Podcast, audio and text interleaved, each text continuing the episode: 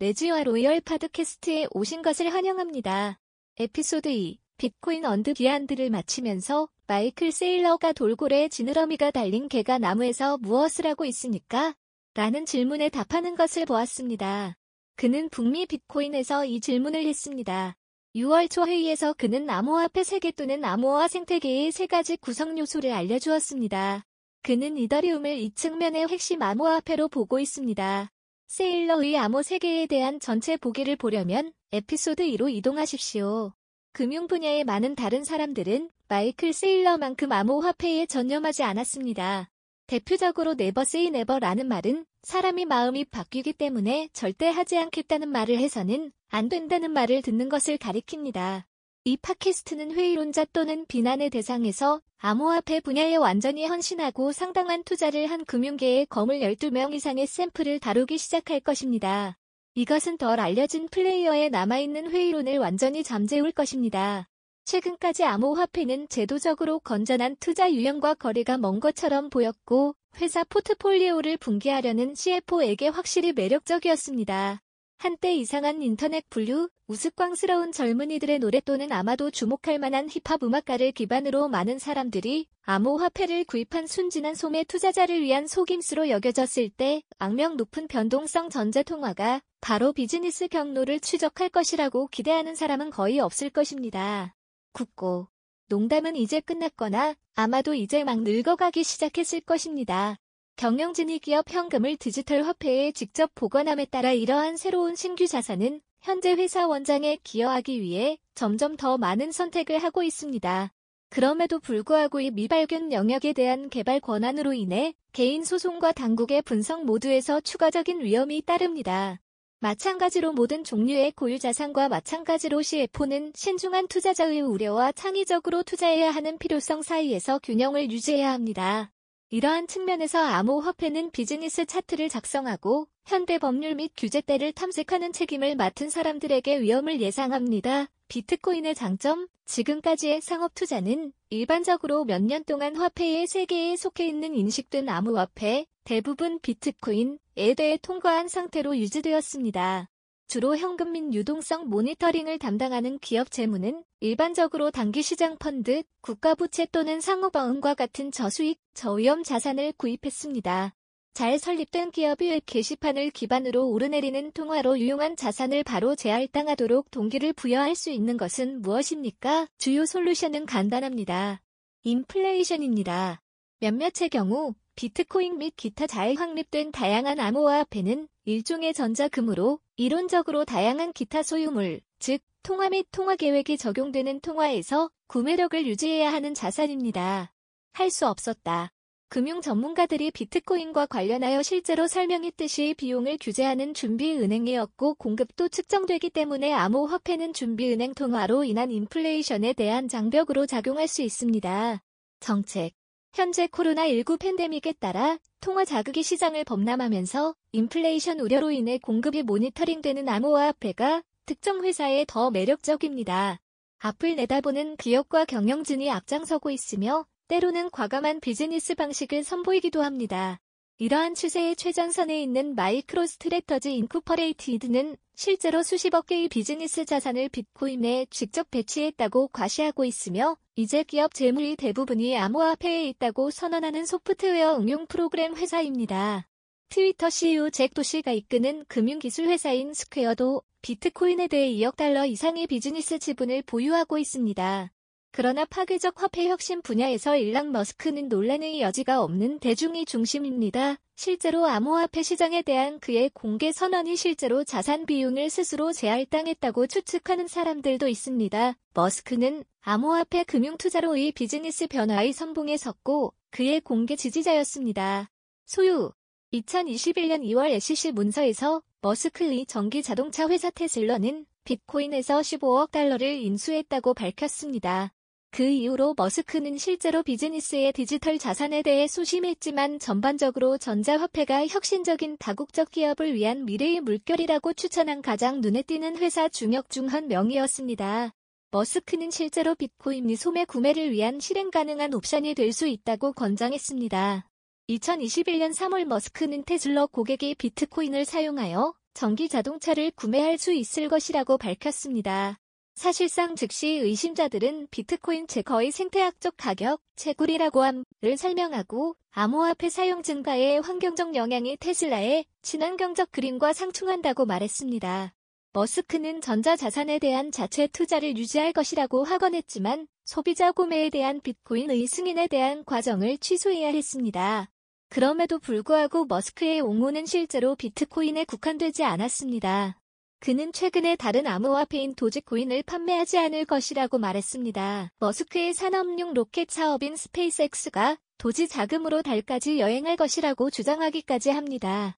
그럼에도 불구하고 머스크의 암호화폐 참여가 얼마나 중요하거나 농담이었는지와 가격의 급격한 변화 직전에 이 주제에 대한 논의가 있었습니다. 바둑판 모양의 과거에서 비롯된 고유한 자산에서 기대할 수 있듯이 암호화폐는 뚜렷한 법적 및 규제적 위험을 수반합니다. 회사 관리자는 먼저 기업 자금을 암호화폐로 지출하는 것이 투자자에 대한 수탁 업무에 영향을 미치는지 여부를 고려해야 합니다. cryptocurrencies에는 비평가가 있으며 그중 일부는 실제로 자산을 사용하여 cryptocurrencies를 구입하는 것을 고려하고 있거나 고려하고 있는 비즈니스에서 공급을 확실히 보유하고 있습니다. 암호화폐 조달을 기반으로 한 주주 매칭이 아직 의도적인 숫자로 법원에 제출되지는 않았지만 더 많은 기업이 기업 금고를 비트코인 및 기타 디지털 통화로 포장함에 따라 실망한 암호화폐 공급 소유자로부터 더 많은 소송이 따를 수 있습니다. 가장 복잡하지 않은 소송 위험 중 하나는 암호화폐에 대한 학문적 확신에도 불구하고 다소 친숙하고 개입에 저항하는 속성이지만 암호화폐는 예측할 수 없다는 것입니다. 암호화폐 시장의 현재 및 겉보기의 임의적인 변동에서 알 수 있듯이 현재 몇 주 동안 비용이 크게 변동하므로 암호화폐는 매우 불확실할 수 있습니다. 이러한 예측 불가능성은 참신하거나 이국적인 전자 특성에 국한되지 않습니다. 최근 비트코인은 암호화폐 거래에 대한 중국의 단속으로 촉발된 하루 만에 거의 30% 급락했습니다. 최근 비트코인 가격의 시장 변동성은 암호화폐가 인플레이션 상승에 대한 장벽 역할을 할 수 있는지 의심하게 했습니다. 더욱이 연방정부가 전자자산의 구매 및 판매를 엄격하게 규제하기 시작함에 따라 전자자산에 대한 큰 위험이 있는 사람들에게 치명적인 손실 가능성이 증가할 수밖에 없습니다. 이러한 손실이 기업 재무부에 영향을 미칠 경우 CFO 및 기타 관리자가 비즈니스 자산을 잘못 취급하는 경우에 직면할 수 있습니다. 변동성을 제쳐두고 암호화폐는 훨씬 더 근본적인 문제인 저장을 재개합니다. 일반적으로 암호화폐는 지갑으로 알려진 전자장치에 보관되며 소유자는 개인 액세스 코드를 받습니다. 소유자가 이 코드를 분실하면 일반적으로 지갑의 전자자산에 액세스할 수 있는 합리적인 방법이 없으며 이로 인해 일부 암호화폐 소유자는 전자보물 상자에서 영구적으로 차단됩니다. 인적 오류는 스토리지 문제만이 아닙니다. 드문 경우지만 암호화폐 지갑도 해킹의 피해자가 될 수 있습니다. 암호화폐에 대한 공개 지분이 큰 회사는 결과적으로 전자절도의 주요 표적이 될 수 있습니다. 회사가 암호화폐 금융 투자를 보호하기 위한 충분한 보호 조치를 취하지 않을 경우 손실이 발생할 경우 비즈니스 자산의 잘못된 관리에 대한 투자자 소송이 발생할 수 있습니다. 테슬라의 비트코인 지불 프로그램 수용에 대한 머스크의 대면으로 cryptocurrencies의 생태 학적 영향은 기업 자산으로서의 안정성에 영향을 줄 수 있습니다. 한 평가에 따르면 전 세계적으로 비트코인 채굴만으로도 스웨덴 국가와 동일한 전력 소비량을 차지합니다. 투자자들이 비즈니스에 환경적 영향을 점점 더 의식하고 있고 기업의 환경에 충실한 청지기가 되도록 강요하는 주주 보호 캠페인으로 인해 암호화폐에 많은 비용을 지출하는 기업은 기후 영향 공개에 대한 재정적 투자를 설명해야 하는 압력에 직면하게 될 것입니다. 투명하지 않은 기관은 금융투자의 생태학적 위험에 대해 주저하고 있거나 그러한 누락으로 인해 회사 가치가 하락했다고 주장하면서 투자자법적 조치를 처리할 수 있습니다. 회사는 또한 암호화폐에 대한 모든 투자가 이전 회사 선언을 따르도록 해야 주주가 이전 선언이 불법이거나 기만적이라는 사례를 제기하지 않습니다. 자본가들은 기업의 생태적, 사회적, 그리고 거버넌스, ESG, 계획에 관한 기업의 공통 선언을 실제로 다양한 다른 문제 위치에서 열망적인 선언과 함께 기업의 행동이 불규칙한 집단 소송의 기초로 활용했습니다. 따라서 지속 가능성에 대한 헌신에 관한 회사의 일반적인 선언은 그럼에도 불구하고 자원을 소모하는 전자 소유물을 구입하는 경우 기만적인 것으로 간주될 수 있습니다. 결과적으로 CFO는 암호화폐에 대한 기업 투자가 오해의 소지가 있는 방식으로 이전 공개 진술과 모순되지 않도록 주의해야 합니다. 암호화폐의 다른 기능도 소송을 일으킬 수 있습니다. 초보자의 경우 전자 토큰은 여전히 경제 세계의 상대적인 가장자리를 먹고 있습니다. 대부분의 암호화폐 구매는 대부분 비밀이 보장되기 때문에 모든 모양과 크기의 사기꾼에게 실제로 돈이 되는 옵션이 되었습니다. 또한 합법적인 거래에 참여하는 기업은 실적 이력과 온라인 평판 위에 아직 입증되지 않은 자산에 자금을 맡기고 있습니다. 의심의 여지 없이 암호화폐에 분산되고 통제되지 않는 특성, 일부 자본가의 주요 마케팅 포인트, 은 마찬가지로 기업 관리자가 금융 투자의 법적 영향에 대해 상당한 지원을 받지 못하고 있음을 나타냅니다.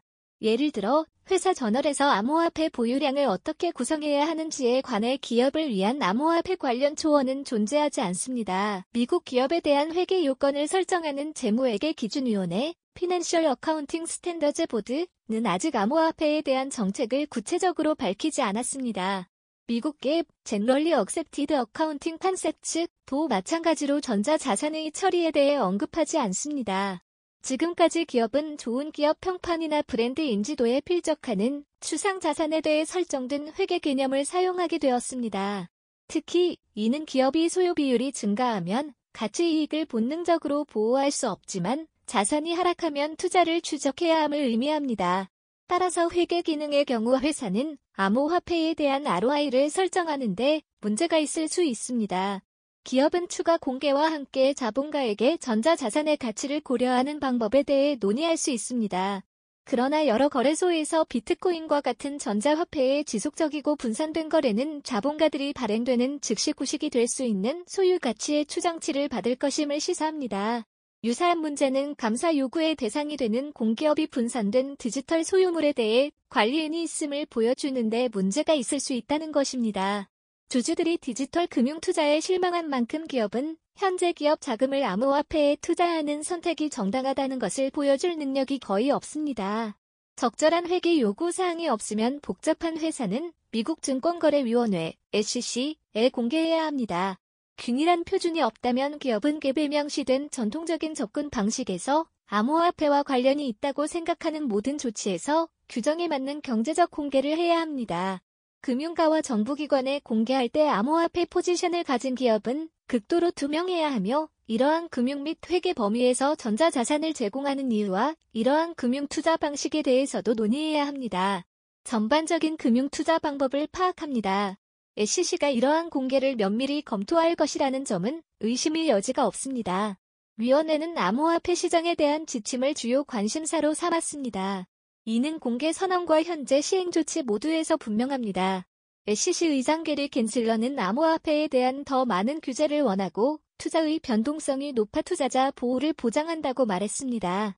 회사의 집행 메커니즘은 참가자에게 암호화폐가 투자자에게 피해를 줄 가능성에 대해 교육한다는 목표를 달성하는 것으로 보입니다. 은행, 보험사 및 기타 중요한 기관으로부터 민감한 데이터를 얻습니다. 얼레든을 통해 블랙락은 추가로 20조 달러 가치가 있는 화폐 자산 모니터링에 대한 통찰력을 얻었습니다. 블랙락은 마찬가지로 에너지, 석유 및 가스, 운송, 식품, 그리고 당연히 금융과 같은 산업 분야에서 가장 저명한 유럽 기업의 주식과 의결권을 보유하고 있습니다. 사업체는 다양한 유형의 채권과 부동산 지분에 대한 공공재정 부채를 보유하고 있습니다. 그리고 아직 더 있습니다. 검은 바위는 수많은 모자를 쓰고 있습니다. 자본가가 되는 것 외에도 감사인이자 고문이기도 합니다. 연방정부와 중앙은행은 블랙락 솔루션즈라는 블랙락 자회사를 환영하여 이를 검토하고 금융기관의 관리 및 구제에 관한 조언을 제공합니다. 그러나 동시에 블랙락은 일반적으로 동일한 금융기관의 중요한 투자자입니다. 즉, 비즈니스는 일반적으로 테이블의 양쪽에 있습니다. 최고의 자산 감독 기관인 블랙락은 글로벌 ETF 시장이 2023년까지 두 배로 성장할 것으로 예상합니다. 기관 투자자는 0.3%에서 0.7% 사이에 어딘가에 투자할 수 있지만 비트코인 ETF와 같은 것에 확실히 1% 미만을 투자할 수 있습니다. 초기 벤처 투자 유형에 관심이 있는 일부 투자자가 있기 때문에 비트코인을 혁신으로 생각하면서 벤처 할당 컨테이너를 사용하여 포트폴리오 가치의 0.2에서 0.5%만 투자합니다. 마침표 1%의 2분의 1은 중요해 보이지 않지만 단순히 50대 기관 투자가의 예를 들어보자. 그들은 모니터링 중인 거의 42조 달러의 재산을 보유하고 있습니다. 따라서 자산의 0.5%만 비트코인 ETF에 투자된다면 시장에 포함된 2천억 달러라는 엄청난 금액을 의미하며 이는 오늘날 전체 암호화폐 시장보다 훨씬 많은 금액입니다. 따라서 그 돈의 일부라도 상당한 게임 체인저가 될 수 있습니다. 그러나 암호화폐 시장에 홍수를 일으킬 수십억 달러의 자금 흐름을 열기 전에 SC는 비트코인 ETF에 대한 승인을 받아야 합니다. 우리의 주요 배치가 암호화폐에 들어가는지 여부에 대한 질문은 광범위할 뿐만 아니라 그것에 대한 단일 답변이 없다는 사실입니다. 누군가가 암호화 자산의 ETF를 추가로 구성하려는 경우 다른 자산과 함께 ETF를 구축하는 누군가에게 접근하는 것과 유사한 방식으로 접근 방식을 만들어야 합니다.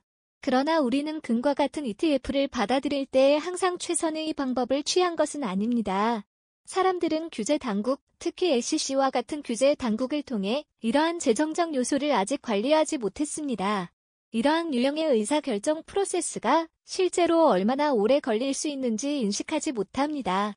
이 모든 것이 사실일 뿐만 아니라 비트코인 ETF를 시장에 출시하는 과정은 윙클바스 쌍둥이가 처음 제안을 한 2013년으로 거슬러 올라갑니다. 블랙락은 은행, 보험사 및 기타 중요한 기관으로부터 민감한 데이터를 얻습니다. 블랙락은 원래든을 통해 추가로 20조 달러에 달하는 화폐 자산 모니터링에 관한 통찰력을 가지고 있습니다. 블랙락은 마찬가지로 에너지, 석유 및 가스, 운송, 식품, 그리고 당연히 금융과 같은 산업 분야에서 가장 저명한 유럽 기업의 주식과 의결권을 보유하고 있습니다. 사업체는 다양한 유형의 채권과 부동산 지분에 대한 공공재정 부채를 보유하고 있습니다. 그리고 아직 더 있습니다. 검은 바위는 수많은 모자를 쓰고 있습니다. 자본가가 되는 것 외에도 감사인이자 고문이기도 합니다. 연방정부와 중앙은행은 블랙락 설루션즈라는 블랙락 자회사를 환영하여 이를 검토하고 금융기관의 관리 및 구제에 관한 조언을 제공합니다. 그러나 동시에 블랙락은 일반적으로 동일한 금융기관의 중요한 투자자입니다. 다시 말해, 비즈니스는 일반적으로 테이블의 양쪽에 있습니다. 최고의 자산 감독자인 블랙락은 글로벌 ETF 시장이 2023년까지 두 배로 성장할 것으로 예상합니다. 기관 투자자는 0.3%에서 0.7% 사이에 어딘가에 투자할 수 있지만 1%보다 훨씬 적습니다. 는 확실히 비트코인 ETF와 같은 것입니다. 초기 벤처 투자 유형에 관심이 있는 일부 투자자가 있기 때문에 비트코인을 혁신으로 생각하면서 벤처 할당 컨테이너를 사용하여 포트폴리오 가치의 0.2에서 0.5%만 투자합니다. 마침표 1%의 2분의 1은 중요해 보이지 않지만 단순히 50대 기관 투자가의 예를 들어보자. 그들은 모니터링 중인 거의 42조 달러의 재산을 보유하고 있습니다. 따라서 자산의 0.5%만 비트코인 ETF에 투자하면 시장에 포함된 무려 2천억 달러를 의미하며 이는 오늘날 전체 암호화폐 시장보다 훨씬 더 많은 금액입니다. 따라서 그 돈의 일부라도 상당한 게임 체인저가 될 수 있습니다. 그러나 암호 시장을 범람시킬 수십억 달러의 흐름을 열기 전에 SCC는 비트코인 ETF에 대한 승인을 요구합니다. 암호화폐에 대한 주요 배치는 광범위한 것뿐만 아니라 이에 대한 단일 답변이 없다는 사실입니다. 누군가가 암호화 자산의 ETF를 추가로 구성하려는 경우 다른 자산과 함께 ETF를 구축하는 누군가에게 접근하는 것과 유사한 방식으로 접근 방식을 만들어야 합니다. 그러나 우리는 금과 같은 ETF를 받아들일 때 항상 최선의 방법을 취한 것은 아닙니다. 사람들은 아직 규제 당국, 특히 SCC와 같은 규제 당국을 통해 이러한 재정적 요소를 관리하지 못하고 있습니다. 이러한 유형의 결정 프로세스가 실제로 얼마나 오래 걸릴지 인식하지 못하는 SCC입니다. 이 모든 것이 사실일 뿐만 아니라 비트코인을 얻는 프로세스도 마찬가지입니다. 시장에 상장된 ETF는 윙클보스 쌍둥이가 처음 제안한 2013년부터 시작되었습니다. 이 시티뱅크, 2014년 5월 시티뱅크에 따르면 모든 비트코인의 20% 이상이 도난당하거나 압수되었습니다. 기관 투자자들에게 매력적으로 보입니다. 수익률과 대체 자산을 찾는 과정에서 투자자들은 비트코인의 인플레이션 헤지 속성에 끌리며 한정된 공급량으로 인해 디지털 금의 원천으로 인식되고 있습니다. 디지털 화폐에 대한 최초의 Citi GPS 벤처는 2014년으로 거슬러 올라갑니다. 두 번째 Disruptive Developments 보고서를 작성하는 동안 한번 소개했습니다. 일단 그들이 비트코인을 검토한 후 그들은 고품질의 전자화폐이자 쉽게 사용할 수 있는 일반 비트코인 혁신이라는 경고와 함께 그렇게 했습니다. 그러나 비트코인이 아닌 다른 디지털 통화가 어느 시점에서 이를 대체할 수 있는 능력이 있었습니다. 2014년 5월에 기록을 발표했을 때 비트코인은 시장 가치가 약 62억 달러에 불과 5년이 되었습니다. 그들은 비트코인과 관련하여 젊은 세대를 환영한다고 썼습니다. 그 단어를 들었을 수도 있는 나이든 금융가들은 일반적으로 그것에 대해 널 친밀하고 또한 일반적으로 널 확신한다는 것이 인식되었습니다. 그들은 조직화된 금융시장에서 기관 투자자들 사이에서 비트코인 활동이 거의 또는 전혀 없었다는 것을 확인했습니다. 이는 비트코인이 또한 예측할 수 없을 정도로 위험하기도 하고 위험하기도 한 것으로 간주되었기 때문입니다. 결국 그들은 여전히 비트코인을 유망 부동산이자 거래를 제한하는 지망생으로 평가하고 좋은 비트코인을 얻을 수 있지만 시도할 것이 별로 없다는 점을 유감스럽게 생각했다. 그것으로 하세요. 파괴적인 발전에 대한 CTGPS 보고서를 작성하면서 그들이 인정한 또 다른 사실은 교체 제품이 반환되어 전 세계 소비자가 광범위하게 사용하는 데 걸리는 시간이 상당히 단축되었다는 것입니다. Visual Capitalist와 일치하게 전화가 5천만 명의 소비자에게 성공하는 데 반세기가 걸렸고 텔레비전의 경우 22년, 온라인의 경우 7년, 고의 경우 단 19일이 걸렸습니다. 따라서 그 당시 거의 7년 동안 비트코인의 활용이 실제로 경이적이었다는 것은 놀라운 일이 아닙니다. 비트코인은 사용량과 가격이 증가했을 뿐만 아니라 2021년 9월까지 시가총액 1조 달러, 암호화폐 거래소, 암호화폐 금융기관, 금융저축, 대출에 대한 새로운 제한을 포함하여 전체 생태계 커뮤니티를 개발했습니다. 또한 대출로 연결된 보고서에서 작가들은 비트코인의 가장 중요한 변화는 소매 중심의 노력에서 기관 투자자에게 매력적으로 보이는 것으로의 전환이라는 점을 염두에 두었습니다. 다른 소유물을 통해 수익률을 찾는 동안 자본가들은 비트코인의 인플레이션 헤지 측면에 끌리며 제한된 공급 덕분에 디지털 금의 자원으로도 인정받습니다. 거래소, 거래, 데이터 및 후견인 솔루션에 대한 특정 개선 사항이 증가하고 있으며 제도적 자본가의 요구를 수용하기 위해 정비되고 있습니다. 3. 도이처 뱅크 2020년 1월 27일 도이처 뱅크는 비트코인을 신뢰할 수 있는 가치 저장소가 되기에는 너무 변동성이 심하다고 말합니다. 비트코인의 가치는 전적으로 희망적인 생각에 기반합니다. 2021년 3월 18일 도이처 뱅크는 비트코인이 이제 무시하기에는 너무 중요하다고 말합니다. 도이처뱅크는 암호화폐 보호를 찾는 것에 금융기관의 증가하는 대열에 서명했습니다. 소유 과정을 구매하는 헤지펀드에 대한 터치 솔루션 다보스에서 연례 head honcho 축하 행사를 주최하는 세계 경제 포럼, World Economic Forum, 이 약간 주목한 기록입니다. 2020년 12월 기록에 묻힌 독일 최대 금융회사는 전자 소유물을 기존 금융 솔루션, 전자 자산 및 법정화폐 선택 관리 하나에 사용하기 쉬운 시스템에 있는 물건, 거대한 금융기관은 현재 세계 최대의 수탁금융기관인 Bank of the Latest York Mellon과 함께 최근 이벤트에 참여하여 실질적으로 일상적인 암호화 보호 여행 전략을 도입하고 있습니다. 미국 금융기관은 2014년 Workplace of the Comptroller of the Currency의 해석 서신으로 인해 많은 규제 명확성을 제공받았습니다. 독일에서는 기업들이 해당 국가의 규제기관인 BaFin으로부터 고유한 암호 wardship 라이선스를 손에 넣을 시간을 보내고 있습니다. 파일럿 이니셔티브에 대한 글로벌 고객의 열정. 4. 피델리티, 미화 7조 달러의 투자 회사가 비트코인에 대해 낙관적인 이유는 무엇입니까?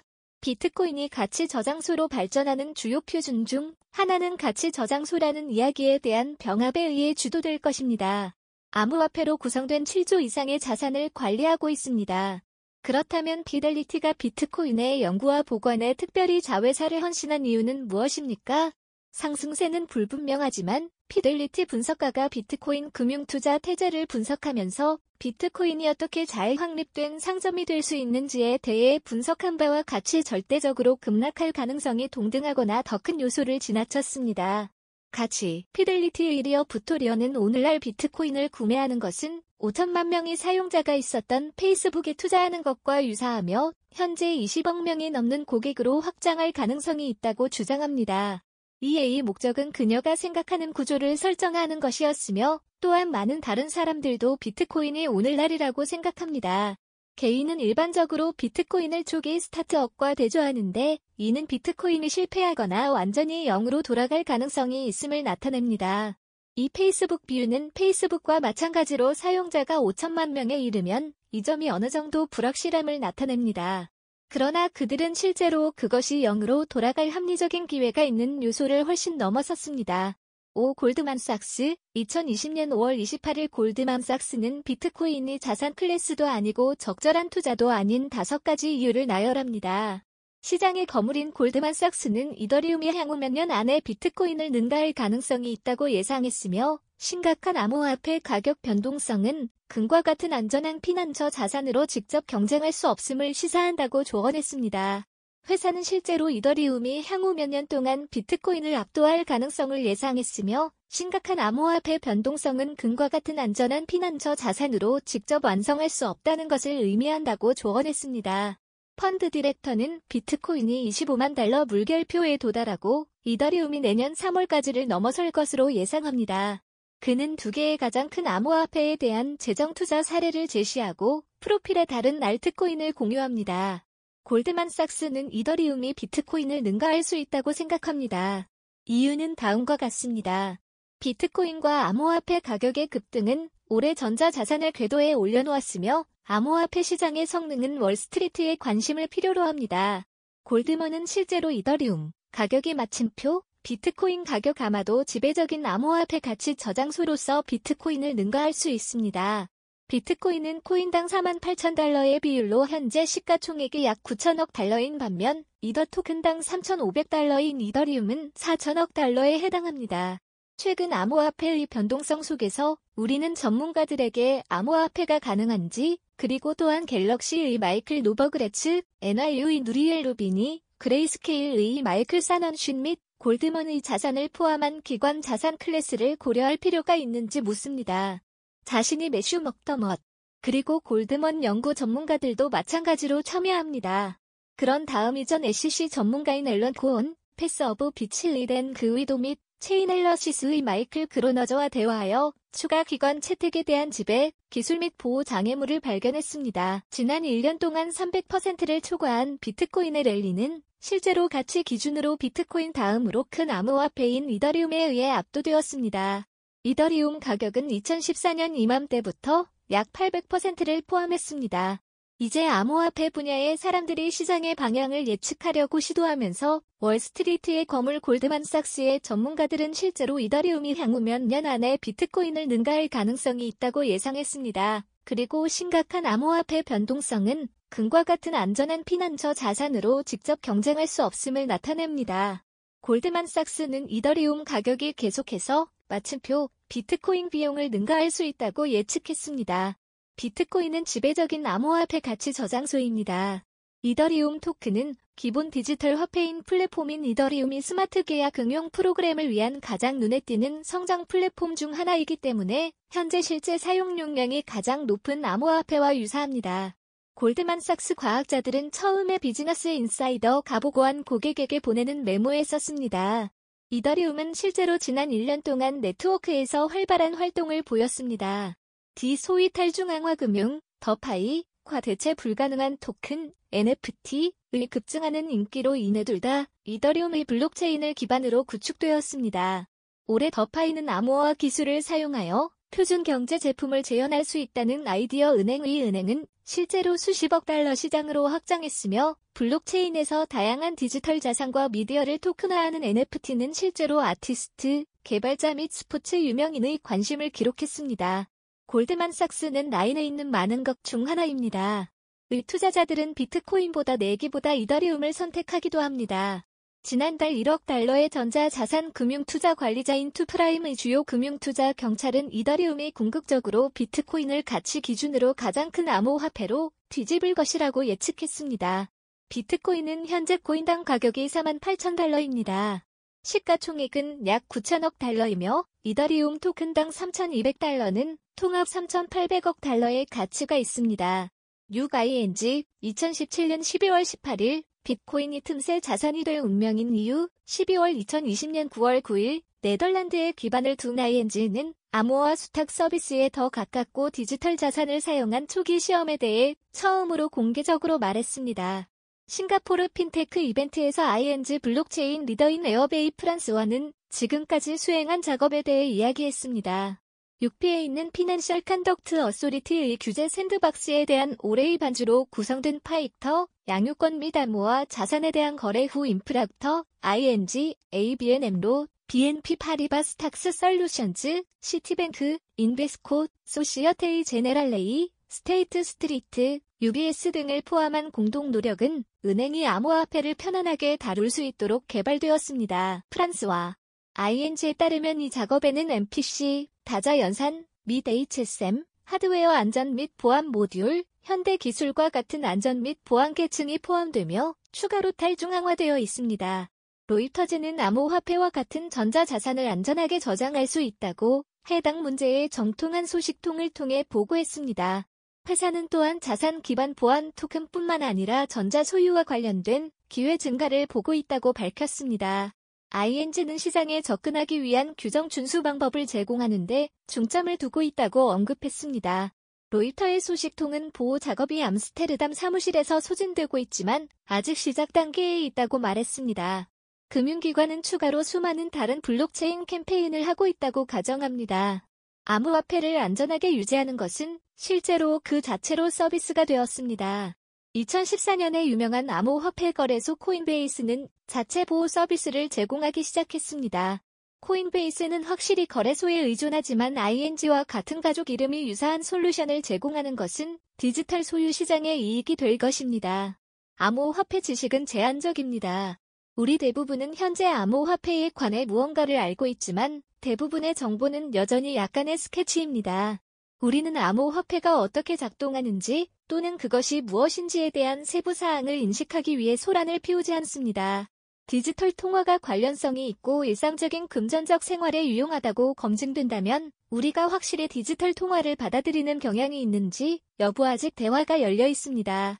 우리는 암호화 작업에 대한 더 많은 전문 지식이 미래에 정확히 어떻게 활용될지에 대한 호의적인 기대를 불러일으키지 않는다는 것을 이해합니다. 의심할 여지 없이 나중에 채택할 가능성이 더 높은 경향이 있는 것은 이해도가 낮은 팀이었습니다. 이것은 호기심 있는 암호화폐가 지금 당장의 이점에 대해 반드시 설득되는 것은 아니라는 점을 강조합니다. 이러한 결과는 개인이 암호화폐를 발견했다고 말하는 방식을 따릅니다. 일부는 정보 33%와 소셜 네트워크 13%를 통해 수동적으로 암호화폐에 대한 전문성을 구축하는 것으로 보입니다. 그럼에도 불구하고 국가 전반에 걸쳐 전략에 분명한 차이가 있으며 일부 국가의 경우 이자율이 현지 상황에 따라 영향을 받을 수 있음을 시사합니다. 이러한 통화가 일상적인 금융 생활과 관련이 있고 신뢰할 수 있으며 도움이 되는 암호화폐와 관련하여 우리가 인식하는 것은 아니지만 얼마나 유익한지는 확실히 포함을 유도할 것입니다. 일부 사람들은 이미 암호화폐의 미래 사용에 대해 다소 호의적입니다. 우리는 다음과 같은 우려에 대한 긍정적인 반응에서 이것을 봅니다. 암호화폐는 온라인 지출의 미래입니까? 1년 전에 암호화폐를 인수한 사람이 지금 자신의 결정에 대해 편안함을 느낄까요? 내년에 암호화폐 가치가 오를까요? 예상했던 대로 이 사람들은 우리가 평가한 15개의 국가를 제외한 모든 국가에서 소수의 인구를 구성합니다. 따라서 최소한의 존재 수준이 있지만 모든 국가에 존재합니다. 그리고 비슷한 속성을 공유합니다. 이러한 개인은 일반적으로 새로운 현대 기술을 사용할 수 있으며 이를 신뢰합니다. 예를 들어 그들은 유동자산 관리와 관련하여 다양한 권장 사항을 고려할 가능성이 더 큽니다. 새로운 유형의 화폐를 점진적으로 도입하기 위한 선택 더 오래 존재하고 더 잘 알고 있는 기술은 순위가 매겨질 가능성이 더 높습니다. 소비자가 안전하고 안전하게 분기 중 27%는 암호화폐를 사용하고 주요 금융기관과 같은 인지도 있는 금융제공업체에서 제공하는 새로운 금융 항목을 가질 수 있다고 추가로 주장합니다. 친숙한 것에 대한 신뢰와 믿음은 ING 설문조사에서 일관된 목표입니다.